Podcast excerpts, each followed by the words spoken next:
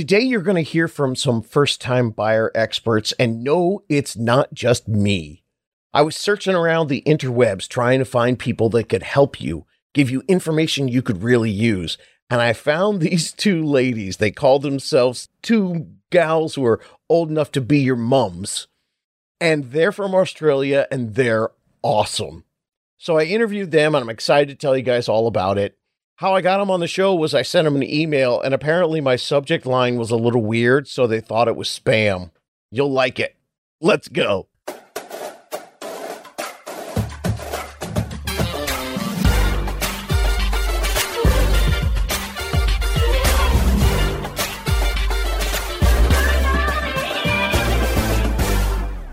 What happens when you put your boomer uncle in a room with a couple of Gen Xers old enough to be your mum?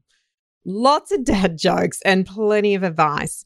And that's what we have for you today. Some wisdom from property experts who have been around the block a few times and across the ditch. A Bit further than the ditch, isn't it? But I hear you ask, who is Boomer Uncle? A few months ago, we received an email with a subject line Oh my God, you are my spirit animals. of course, we initially thought it was a scam, but when we opened the email and read, I do what you do in the US, started my podcast March 2019.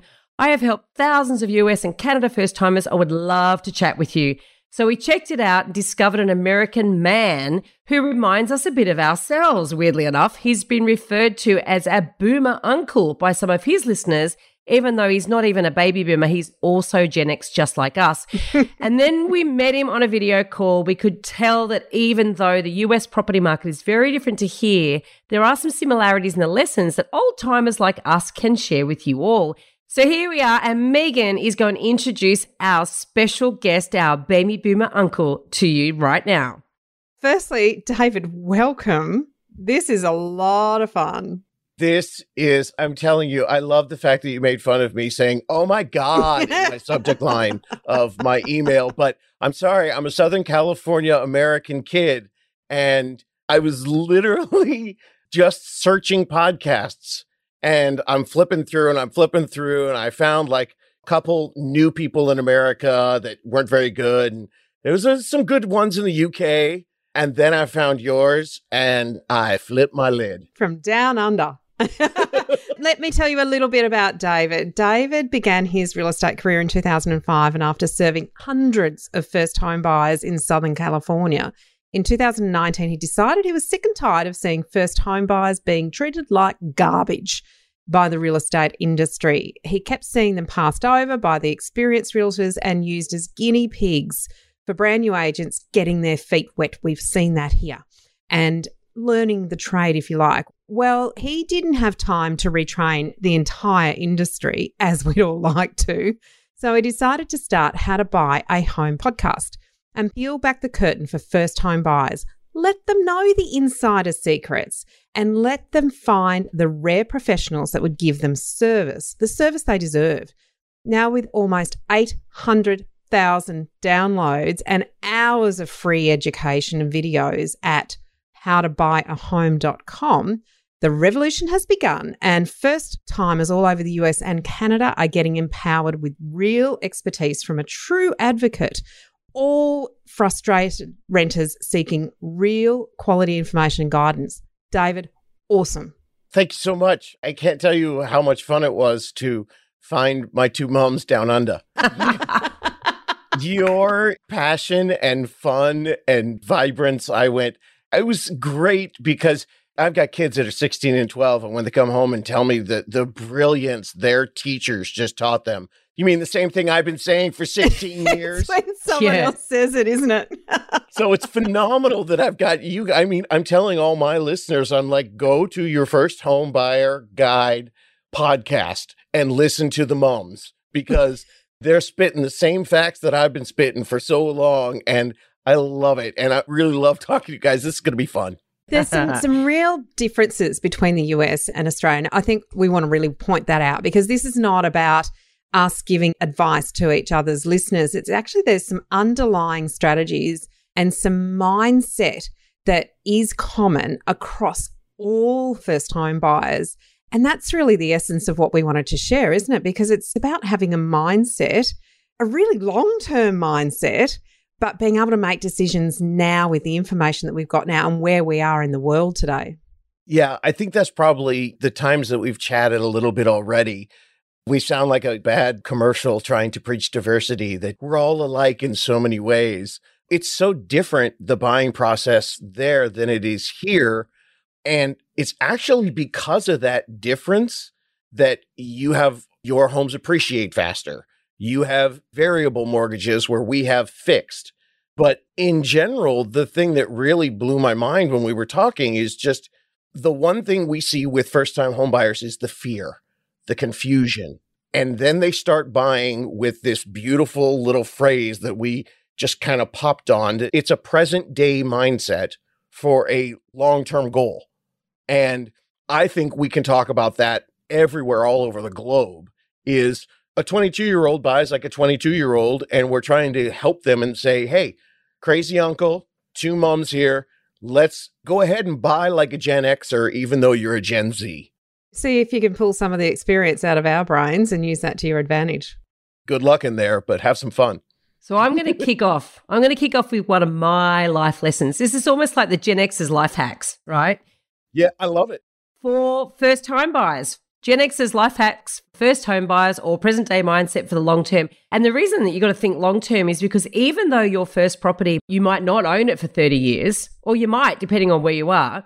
But your first property, you will sell it and upgrade it and upsell it and upgrade it potentially. And in 30 years' time, whatever you buy today will have counted, will have made a huge difference to where you are in 30 years' time. And you may not think it because I'm the oldest of the trio, but I'm still Gen X but I'm three years off being in. a boomer. Yeah, yeah. three years off being a boomer. So I'm not going to actually say my age out loud, but I can tell you I still remember three decades ago. I was only a couple of years off buying my first property. And oh my God, I could never have imagined the options I have available to me now as a result of making the decisions then.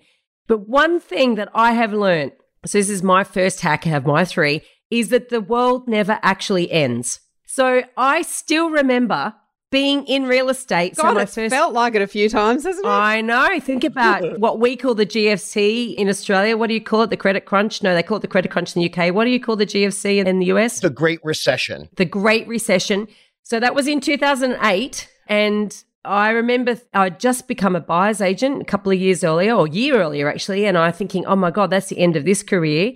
But back before that, 9 11 happened, 2001. And I'd been a sales agent at that point for roughly 18 months. And I thought, that's it. That's it. I've just started kicking some goals and it's all over now. That's it. And you do, you think that when you're younger, you do think every massive crisis, I've got to, okay, down tools, that's it, all done, all my optimism done. There is absolutely no upside here. It's like when people talk about property prices crashing, that's it, they're all done forever. They're never, ever, ever going to rise again. And there's been a few times through my life when I was younger when I've literally thought that that's it, never going to be the same again. And whilst it's things never are never the same the again, it was. Yeah, I know, but they don't fall off a cliff and then just disappear. But isn't that the beauty of invention? And you know, something happens that you don't expect, and suddenly you've got to go, well, what am I going to do with this? And is that kind of the basis of what you're going with, Veronica? And part of that life hack is it might not be the same as it was going to be, but geez, it could be better. Well, it might. It's just going to be different, but it's also not going to end. not necessarily, you know. So that's my first life hack. What do you got, David? Come on, hit us with some of yours. I was just going to add on to that and say this isn't Bitcoin, gang. This has been around for centuries. There was a statistic in the United States that said that since the Revolutionary War, if you owned a property for 10 years, you never lost money. Since 1776. Now, the only time that that happened where there was one 10 year period on the calendar was when we had our Great Recession. But that would have been if you timed it awfully. What was crazy about our Great Recession was in 2008, everything crashed. By 2013, just five years, the market was back. And two years after that, it almost doubled just a couple years later. And that's the thing we don't often see in headlines, isn't it, David? And that's a really interesting thing to look at because Veronica says it herself sometimes people say, oh, this suburb is already gone, as if it's not yes. going to have any more growth. yeah. Well, that's the negative cells, the skepticism cells. So for me, I think that the mindset, that would be my first tip, is that mindset is so important. And it's finally getting some play on social media now. I'm seeing Gen Z, they're all talking about mental health awareness. And in United States, PDOs are a big thing now. When you're interviewing for a job, you talk about personal days off, mental health, sick days. And it's so funny to me that so many young people can understand the mindset to stay healthy, but they can't. It's hard. There's more fear when it comes to a mindset to plan for the future. And I want to tell everybody if you're feeling anxious, I've got the cure for anxiety. How about financial stability?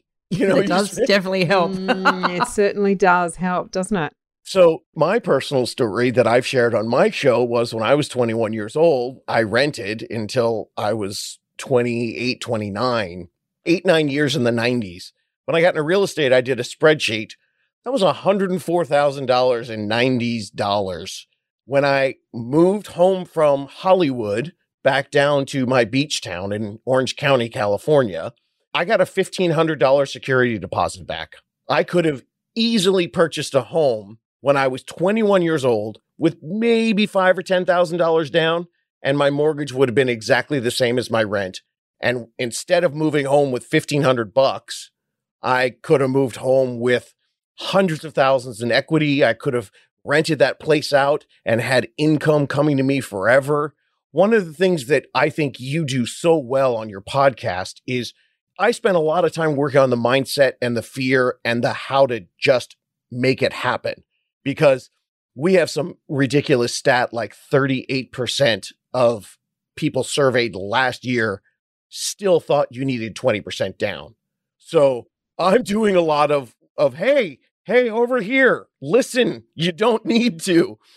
What you guys do so great is you really get into the numbers and the mindset of this is for you, but let's think about the long term and let's think about investing. And I think that's the great thing between the two areas because you have those variable rates you have to think in eight to 10 year chunks, where some of my people are thinking one house down the street from mom, I'm good for 30 years. So that's where I love what you guys bring to it because it helps me talk to my people about the mindset, which we talked about people having a present day fearful mindset. When once you understand you can get in, now let's figure out how this is going to work for you in the States, I think it's, it used to be every five years. Now it's every nine years people move. So people come to me and they're talking about 30 year fix, 30 year fix, 30 year fixed. And I'm like, are you going to live here forever? Are you going to have kids? Do you ever think you might get a promotion? You know, they never leave the hometown. They raise their children around the corner from mum and dad, and that's their life. But majority Some of people people, yeah, they throw, they're expanding, they're going out there and they're looking at other ways to do this and other ways to live. And I'll, I'll roll into mine, and, and mine really dovetails well with yours, Dave. And that my first life hack is keep it in perspective. Because from a mindset perspective, whilst you need a long term plan and you need to think about where will I be in five years, 10 years, and we talk about this in various parts of your first home buyer guide, you need to think about these things. But when you commit to an individual property purchase or an individual mortgage, and that's often the thing that people are most fearful of is the mortgage, which might have a 25 year or a 30 year term. You're really not actually committing to a 25 or 30 year mortgage because most people in Australia, most houses turn over about every seven to 10 years. So the average turnover time frame in a mortgage is seven to 10 years. It's not 25 to 30 years. And you don't have to think about, am I going to be able to afford this house in 30 years, these mortgage payments in 30 years' time? You have to get a little bit of perspective around how much rent am I paying? What are my costs? How does this look in the big picture? How long do I think I'm going to be here? Is this the right house for me for a period that might be seven to 10 years? And we talk about 10 years being you know, probably around that right time because of the cost to get in and the cost to get out that erodes some of your capital gain.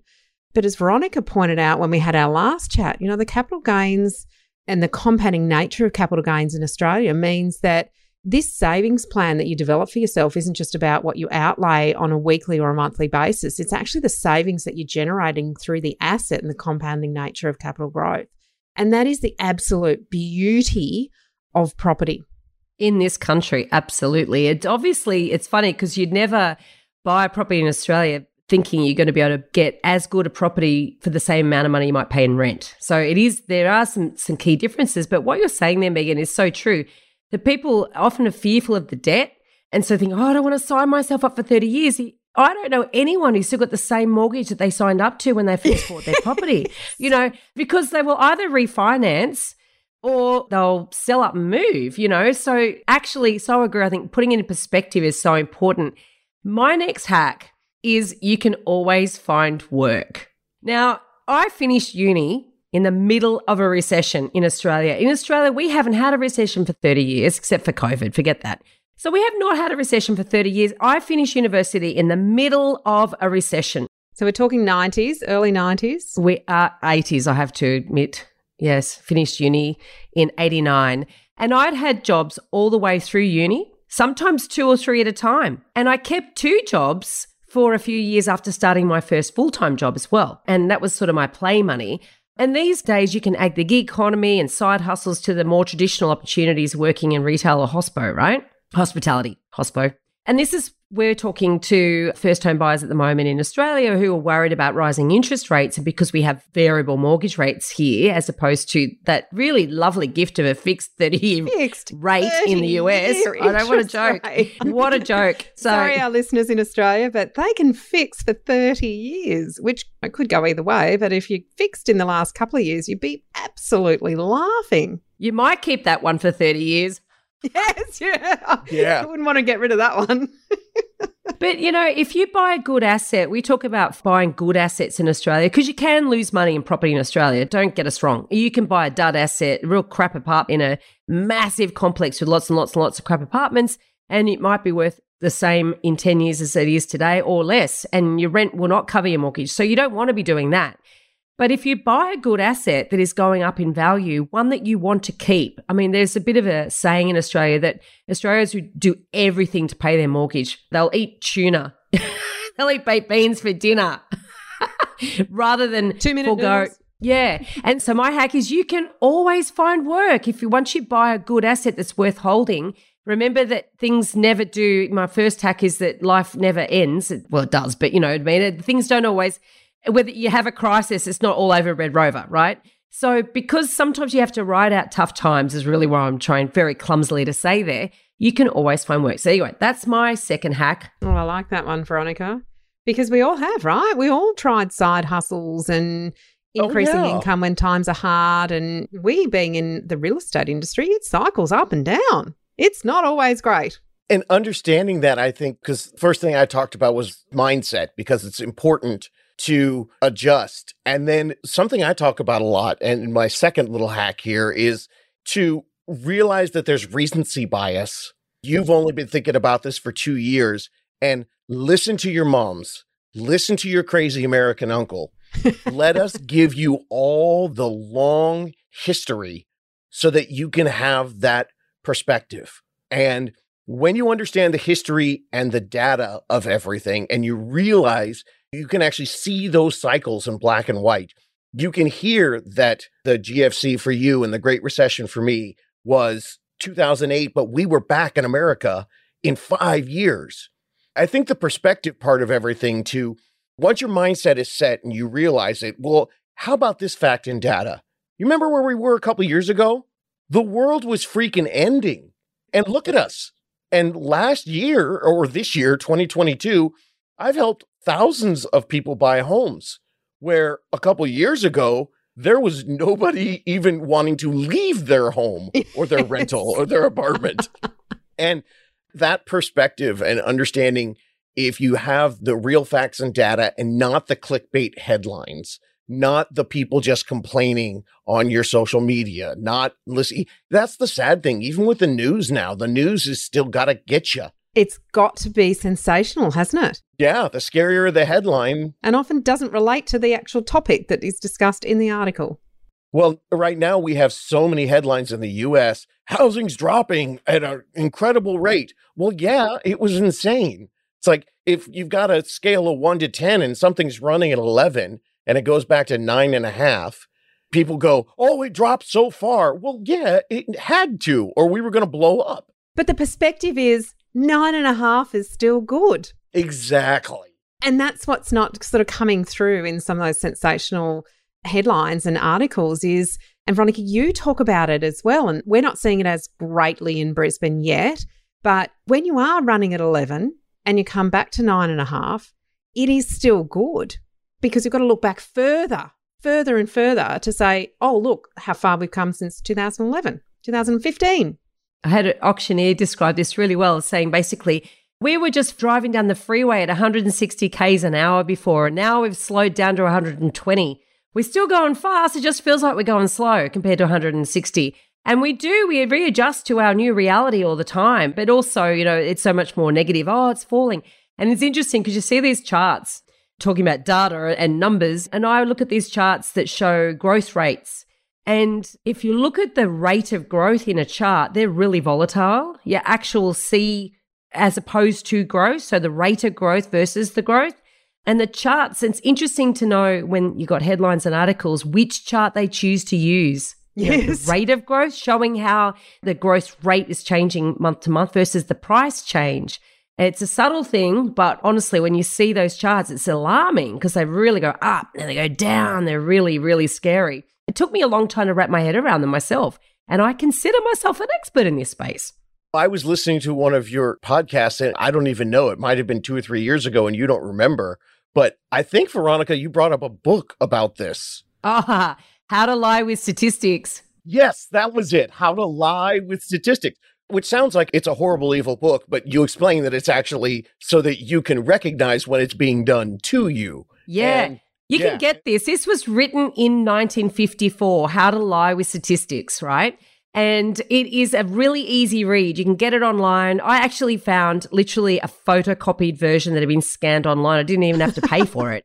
So it's out of copyright, which is a bit sad. I mean, you probably could pay for it, but that's what was what popped up when I first Googled it. So I read this thing. Kent Lardner, who's our resident, our data geek here, he's the one who put me onto it. He read it at university and Honestly, it's the best read and it's not a hard read. And once you read that and you get and understand how things get pivoted, and that's not even a life hack that was even in my list. But yeah, I love that book. It is so true because if you look at a newspaper, you can have the same set of statistics supporting two different sides of the same argument. And I think that's so important to be aware of. And it's such a good point for you to make because you can. You can read two absolutely opposing ideas about the property market, but using the same statistics which is why it's so important that we point out to people, not just in Australia or the US, but everywhere, that when you're buying, this present day mindset is so important to realize that the people who are the most self aware are the people who succeed. If you understand not just your fantastic things that you bring to the table, but some of your flaws and your blinders. And I think one of the things when people start hearing the stats that they don't realize is that I want to say to them, but I never do because I realize I will sound so pejorative and so talking down to them. I want to say, sweetie, you're 22, you're 24, you're 25. Do you think, and if you're still here and you're listening to this podcast, you're what, 25 minutes in? So I'm pretty sure that you've never been evicted in your life, that you're probably thinking about, and if you have, not a problem. We could still make that work. I'm just saying that the people who are here listening to us ramble on about this, you're in way better shape than you think you are. And you're only going to get better. Do you think you're never going to get a promotion? And yet people buy like that mortgage today. And even though mine's fixed for 30, yay, go USA. Woo! Um, you know, there's just the fact that you could lock it in for seven or 10 or whatever you crazy Australians do over there that's still a long time for your life to change. And if you're young and you're still listening, I assume you have an expectation of some growth and excitement and change in your life. So in five years, what is scary today is going to feel quite comfortable.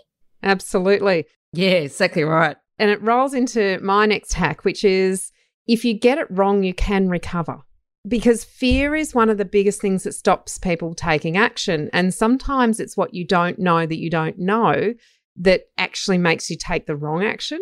So, you know, that enlightenment, that, you know, those ah moments and getting rid of some of the biases that you've developed over time. Veronica, our last podcast, 100 and, episode 101, I think it was, we talked about the four stages of learning and actually having to empty your brain of biases that might have been put in there by other people in the past. But if you get it wrong, you can actually recover. It's a fear is a huge barrier to action, but if you make a mistake with your first property, you can correct it. Now, hopefully, because you are actually listening to a podcast like this, you're listening to David if you're in the US, hopefully what you're doing is actually arming yourself with enough information that you can get it right. But that doesn't mean that if you're already taken the step and you're thinking, oh my God, what have I done? I think I've made the wrong decision. You actually can correct. You can get back on the right path. But it is about probably you might lose a little bit to get back on the right path, and that's okay. But actually taking the action to get yourself on the right path that is as brave as taking the first step in actually buying a property. And Veronica, we've had a student, a family actually, weren't they? They had purchased a property. They realized they'd made a terrible mistake with what they purchased, and they made a very, very brave decision to exit that property. They put a plan in place, they educated themselves. And then the property that they bought, they were doing your first home buyer guide, but they'd purchased previously what they decided to do was actually fill themselves with the right information so that when they purchased this next one, they actually did get themselves on the right track. And that is going to put them in such a positive position financially as they move forward with their young family.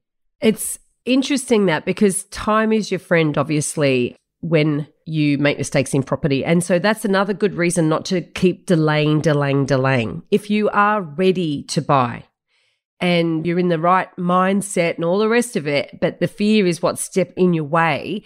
Fear of getting it wrong. Yes, you're in the right place. You're learning from two mums and your uncle. So you've got to minimize your opportunity to make a mistake. But you've got a runway there, and recognizing and then correcting quickly is obviously in your advantage. But certainly, I think too that fear of making a mistake, getting in the way of doing anything, and then actually, that is the biggest mistake not doing anything. You know, it's really sad. It's inertia. It's almost analysis paralysis for some people because they can't move beyond the what if. What if I don't have a job? What if I don't get that higher income? What if I buy the wrong property? So analysis paralysis is such a big barrier for people being able to overcome the fear and actually move forward.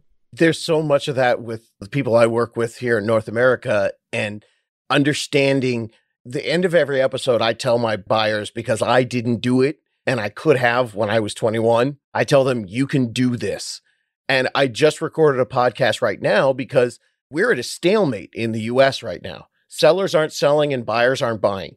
And we're coming into the holiday season. So we're absolutely at just like people ask me, what's going on with the market? I say, nothing. Like, actually, nothing. no one's doing anything. So at the end of my podcast, I say, you can do this. Is everyone just sort of looking at each other and it's a little game of chicken or a bit of a standoff? Yeah, it's a game or... of chicken and they're mm. sitting.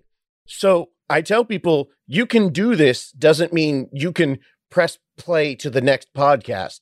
You can do this means do something. So don't let the analysis paralysis get in your way. I will find people that will spend six months analyzing the interest rate a spreadsheeter. yeah. and I need to tell them if you spent one tenth of the amount of time getting your, oh, I love this phrase. You guys say your support team. I say team. Uh, now I've been throwing support in front of it because it's such a great adjective. If you spent one tenth of your time getting your support team, your mortgage broker, and your buyer's agent that you spent analyzing and your nerdy spreadsheet for the interest rate. The interest rate's going to change 50,000 times before you write an offer.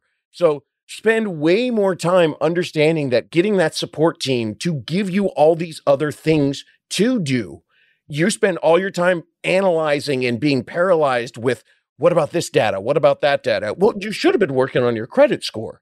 You should have been figuring out how much debt you have and then people will pay off all their debt. And I'm like, wait, we, we actually needed a little bit of that cash. You could have kept a little debt and you would have been fine. But they just get so locked in that fear. And that is something I see so often. And that's why I love what you guys talk about. Spreadsheet's also, a really interesting one because sorry, this is what we do. This is what we do, David. We go, bah, bah, bah, We're getting um, a bit excited. I love it. Over each other. I had a client who was an engineer and he was a spreadsheet king. And I swear to God, I ended up saying to him, if you don't delete that thing and start making some decisions, I am going to take the computer away from you because he was extrapolating out 9, 10% interest rates. And this is a, a few years ago when we were sitting at a, somewhere around four, three and a half, four. So pre COVID. And the analysis that he'd done over about the last 30 years of interest rate rises and falls was just paralyzing him. He could not make a decision and move forward. And yet he was on a, a really strong upward trajectory with his income. So, career wise, he actually was a little bit light on what he thought he was going to be earning, way over the top with interest rates. And I said to his wife, if you don't get rid of that thing, I'm going to throw the, throw the laptop out the window. He'd be driving her nuts. She was quite relaxed and a little bit um, Perfect um, bohemian, you know, so they actually worked really well together, but took a little bit of counseling to move those two forward. Yeah. I had a girl who works for Apple who still hasn't bought. She's in Northern California, the Bay Area where Apple's headquarters are. And I have a song because she'll call me like once a month and she rents for $5,800. And so I just say, $5,800 wasted. I'll take your call. I, I make it different every time to keep her entertained. She just can't commit. Well, there's got to be some people that just let fear dominate their lives. And unfortunately, life does go on, you know, and you do get older and you do not want to get to our age and not have a property.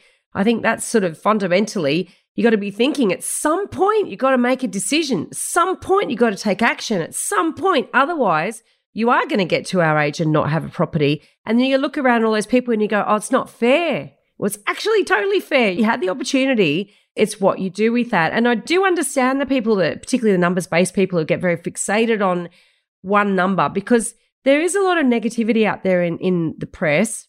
And there is a lot of fear around debt. And there's a lot of talk about it, particularly in Australia. We've got very high levels of household debt. And debt is something you want to avoid. But not all debt is bad debt. And it's having the concept of what is good debt versus what is bad debt. And this isn't even one of my life hacks, but I'm going to throw it in there.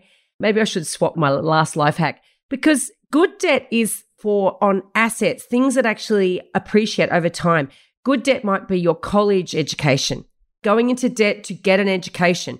If you're a plumber, buying a van, going into debt to buy a van, the tools of your trade, that could be good debt. Because it generates an income as opposed to a car that just looks good. That's exactly it. You don't want to go and buy a Mustang necessarily, not necessarily good debt. And that applies in Australia and in America, I do believe. And obviously, a house or a home that you can expect to appreciate in value, so that comes back to making good choices again, is a good debt going into debt for an asset like that.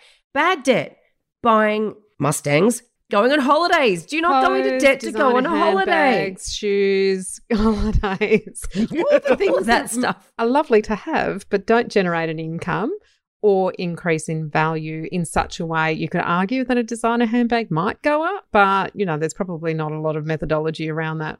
But the problem is, though, they feel safer because they're small amounts of money.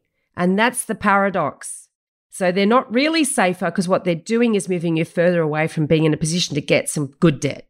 And the good debt, applied correctly, will actually make your life better and, and return on that investment. So therein lies that little lesson good debt versus bad debt. That goes right into my next hack, which is understanding that purchasing your home is a forced savings account. We've got a little university here in the United States. You may have heard of it. It's called Harvard. It has come across the pond, yes. Yeah, yeah, yeah. I think it was 10 years ago, I made a video on YouTube pre podcast talking about this Harvard study. And the big thing they talked about was the forced savings account.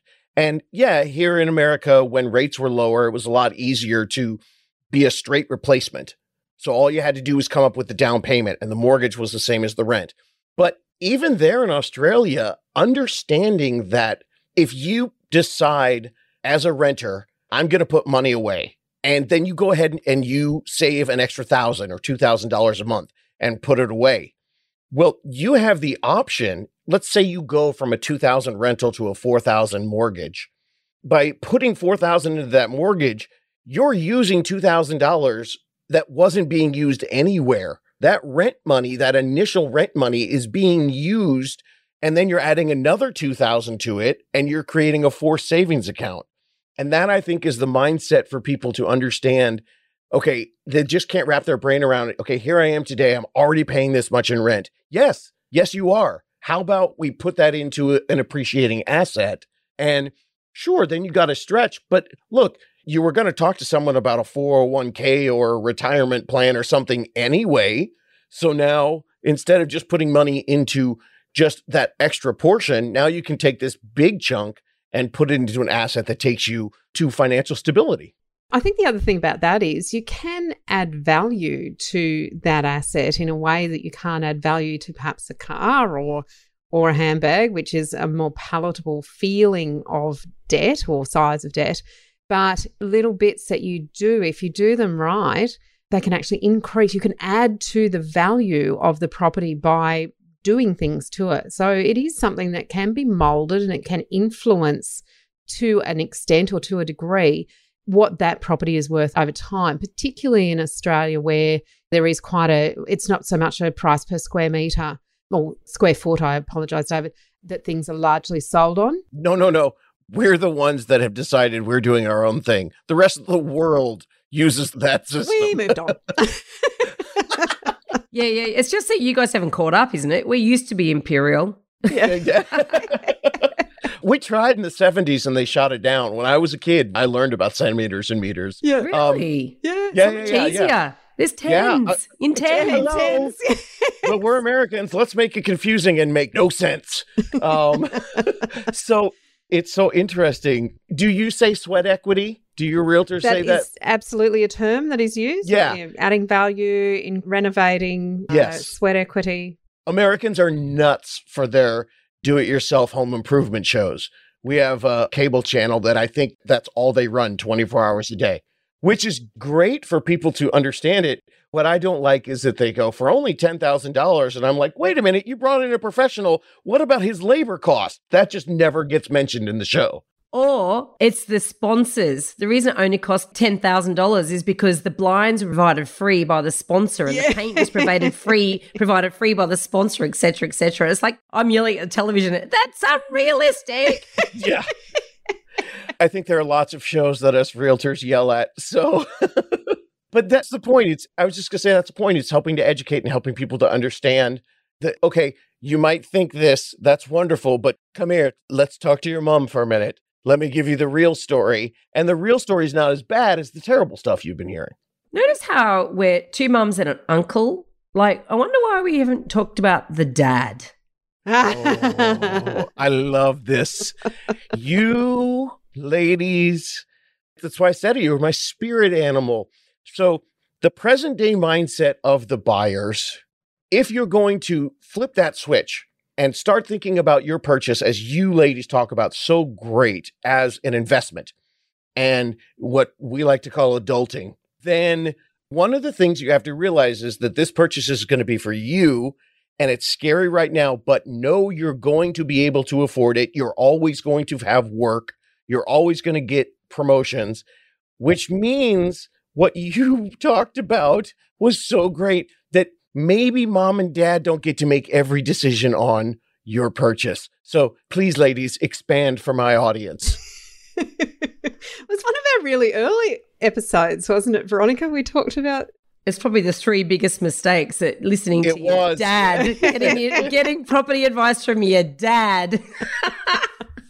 Too many people defer to their father. And of course, the old alpha male thing where the dad must know the head of the family, all that sort of palaver. And it's like, actually, we've all moved on as a society, hopefully. Well, we're still in the process, unfortunately. There's still not true equality everywhere, but there should be. But dad doesn't always know best just because he's got the loudest voice and just because he's sort of a bit more opinionated, he's been allowed to get away with it for a long time. If this rings true for your family, then think, hang on a minute.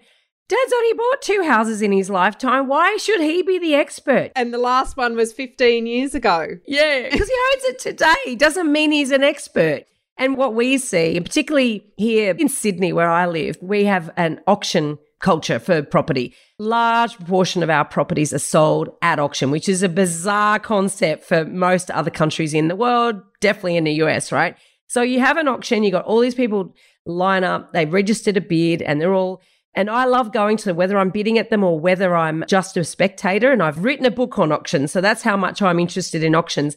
And what I love is watching the alpha dad bid for their son or daughter. And it's like, can you swear on your podcast, David? Because I'm going to go, if you're going to use this audio, dick swinging. They're just out there dick swinging, right? No, I just listened to that episode and you censored yourself on your own episode. You said, I don't think I'm allowed to say this, but I knew what you meant.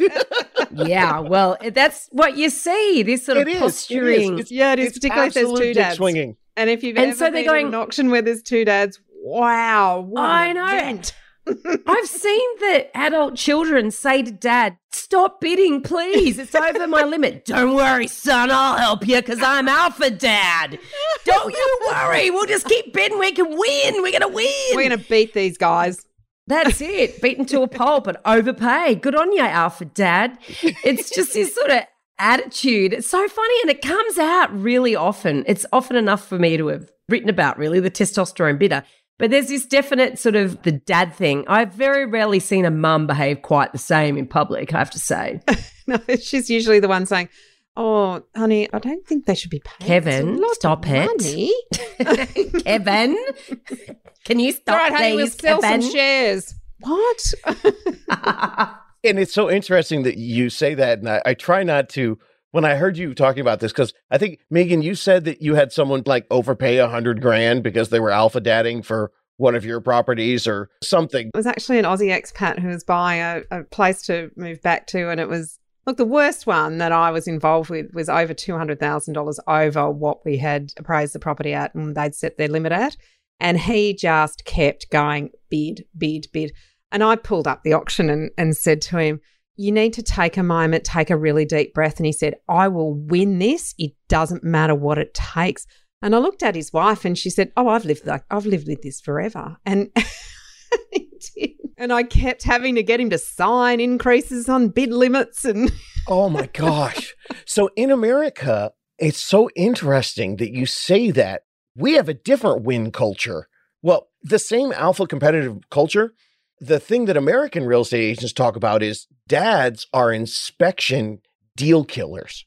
There's a thing that they talk about. There's like all the memes, like they've got two pictures of before and after, a realtor all happy on the way to an inspection with first time buyers. And then the next one is them just like crying horrible, you know, over a big bottle of liquor because they found out dad's coming to the inspection. So dad's like the expert that has to pick it apart. Is that what happens? Yeah. but what's really interesting is I've never put it together. It's they have to win. They have to win that. so they know more. They have to be able to show they knew more and then be able to tear the house apart. And we say this all with fun and love as your uncles and mums, but really, 15 years ago, two deals. Well, first of all, if you haven't done a purchase of a home in the last 15 days, you don't know what's going on. and second of all, hopefully your representative has bought and sold two homes in the last two weeks, let alone 15 years. So God bless them. But unless they're going to come over and brief like the inspection killers, you know, I'll say to the dad, that's great. That's fantastic. What weekend can you come over and fix that? Because you know it all, all knowing dad. So, Veronica, you touched on this a little bit before. I'm going to say it's never too late to start. You said if you get to our age, it might be a little bit too late, but any time up until that, no, I- it's too late to make a mistake. mistake. Fair enough. Yeah, you So- can't recover from your mistake if you do it at our age. so it's not too late to start. It doesn't matter whether you're 21. I was 21 when I bought my first house, but I got my family involved and we did it in a way that actually worked for all of us. But, you know, first job out of university was on a low wage, but I believed in my trajectory, my income trajectory was going to go in the right direction. And that was what I really pegged it to. But the average age of a first time buyer in Australia is 35. That's based on the most recent census. And that's up from 26 in the 1960s. So we are definitely getting older. And Veronica, you and I did a podcast about the anatomy of a first time buyer a, a few episodes ago. I think it was 80, episode 89. Check that one out. But in the US, I think, David, it's 36 is the average age of a first time buyer now. Yeah, same thing. Ours went up from 34 to 36 this year, but we have the same thing years ago. It was in the 20s. Yeah. And there's a lot of reasons for that. And there's travel, there's establishing careers, there's moving around and being a lot more mobile, not so much during COVID because that is an anomaly, but it is a reason that the average age, but there's also the fear factor. And people do have that fear factor of wanting to commit to the long term and the fear of what if I do make a mistake. But I think, you know, my hack is it's not too late. We have students who are in their 40s, and I helped a first time investor who was in their mid 40s. So they said, look, we need to do something, but they needed to make sure that their strategy was right for their age group. And they had to understand that their tolerance for risk was different to what it might have been in their 20s because they didn't have that big runway. So leaving it longer will narrow your options significantly but it's not too late. So if you're listening to this and you are 40, it's not too late. You just have to do it a little bit differently and with a bit of a different strategy to make sure that you're managing for a much shorter time frame. I had a listener who I ended up interviewing on my podcast, 59 and a half, and she was an academic and lived the humble life, a grad student and then published author and of course, because our society is so wonderful, she got paid peanuts to do this. And eventually realized that as she was getting to this point in her life, whether it was medical or what she was going to need to do to take care of herself, that purchasing something and having it, again, utilizing our American wonderful system, fixed, that having that payment stable since her income was about to be fixed through our social security system she could take her spreadsheet and write it out for the next 30 years and know exactly what she was going to pay and what she was going to get. And she was fantastic. God bless her. She thought I was hip. I laughed at that, but I was like, sure I am, sweetie. Love you. oh, you. young fellow, you. we had someone write in to us is in their 70s now, and not exactly a first home buyer, uh, granted, but still a listener. And I'm just thrilled to be able to help anybody, really. But, you know, how cool. It's young at heart, you know. But I totally agree with you, Megan. It's not too late as long as you can afford it. So it's that thing about your example there, David, with, you know, if you've got a pension and you've got a fixed interest rate, you can get the mortgage and you can afford that. And that makes sense. And I think a lot of people particularly if they've had kids and through those child rearing years, they may not have been able to afford it. They've got kid expenses, education expenses, and all the rest of it. Once you get through that, that changes, potentially creates opportunities that way as well. So sometimes do people do make sacrifices in terms of owning their own property until uh, when they've got more cash flow freed up and less of those other responsibilities. So yes, we are great encouragers of particularly older women because the fastest growing cohort of homelessness in this country is actually single women over the age of 50. So we would like to help prevent that by getting more women into property ownership as well. So totally on board with you with that hack, Megan. And I think that falls right into the what we were talking about with the present day mindset and understanding that life will ebb and flow. And you can wake up one day. It was really funny. You were just talking about the cash flow increase that a parent will get into their system when their child finishes university or they move out of the house. Here in America, we start at grade one public education, but a lot of people do preschool, and preschool is a privatized, paid. And I talk to a lot of young first time homebuyers who are so freaked out about it. And then I let them know, like, how old is little Johnny? Well, you're about to get $800 a month next year when he goes into what we call kindergarten here, because that's free. And understanding those ebbs and flows of where you are, it's never too late because you're going to either be making more or you're going to have more cash flow or something's going to change and you're going to be in a position as long as you're talking to the right people to figure out the right plan that can work for your lifestyle moving forward. Which goes back to what you were saying at the beginning about, well, somewhere in there, eh, about the support crew, your support team that getting the right advice. And I love the fact that you've got your podcast, we've got ours, that there's this free information out there. And obviously, for us, if you want to do our course, you'd have to pay for that because that's the way our system works. In America, the whole you get a broker for free in America. And so you can get a free education actually on David's website as well if you're buying in America. It's a totally different system because in Australia, it's very much user pays around buying property. But also, when you go to sell it, you're not paying quite so much in your fees to your selling agent as well. Because anyway, that's a whole other topic, a whole other podcast. We're so thrilled to all get together and run through these Gen Xer life hacks for you guys. We hope you appreciate it. And if you really like hearing from David, then let us know and maybe we'll do another joint episode at some point in the future. Thank you so much, David. It's been great. Absolutely. And I can tell you, as a completely unbiased, just random guy from all the way around the world, if you want to be a first time buyer, the number one thing that everybody has ever told me is boy, I wish I started planning earlier. I don't know what you gals are charging, but whatever it is, listeners out there, pay them three times as much and you will save 10 times because the people who plan for six or 12 months before they buy and getting the wisdom of these two mums, it's something that there aren't a lot of people doing it. And the real reason to you listeners out there is because people in real estate they want to make the big bucks but what you girls are doing and what you and you're helping people it's not going to make you rich and i know that. And the people out there need to understand that whatever the cost is you're going to make it all back and that is a straight up they didn't tell me to say that. I'm just actually because i'm trying to get people out here to listen to my podcast because i'm just one weird guy going i messed up. You shouldn't do that. Give me a microphone well, thank you, David, That for that as well. Lovely. Thank you for your observations. We'll hopefully see you again soon. Thanks, girls. That was amazing. I could have talked to those ladies for two or three more hours, and hopefully we will. I want to get them back on the podcast sometime. I hope that you understand what we're talking about the present day mindset. It doesn't mean change your mindset, be successful. It means when you're thinking about buying a home, just thinking in the current terms of today is going to hinder you. Open your mind.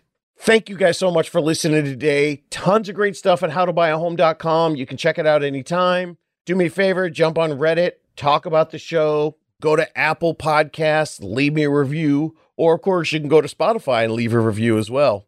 2023 is going to be the year of the homebuyer, folks, especially your first timers. So get on it, start planning, whether you can take advantage in January or December. The more planning you do starting right now at the end of 2022, the better position you'll be in. And I can tell you, you can do this.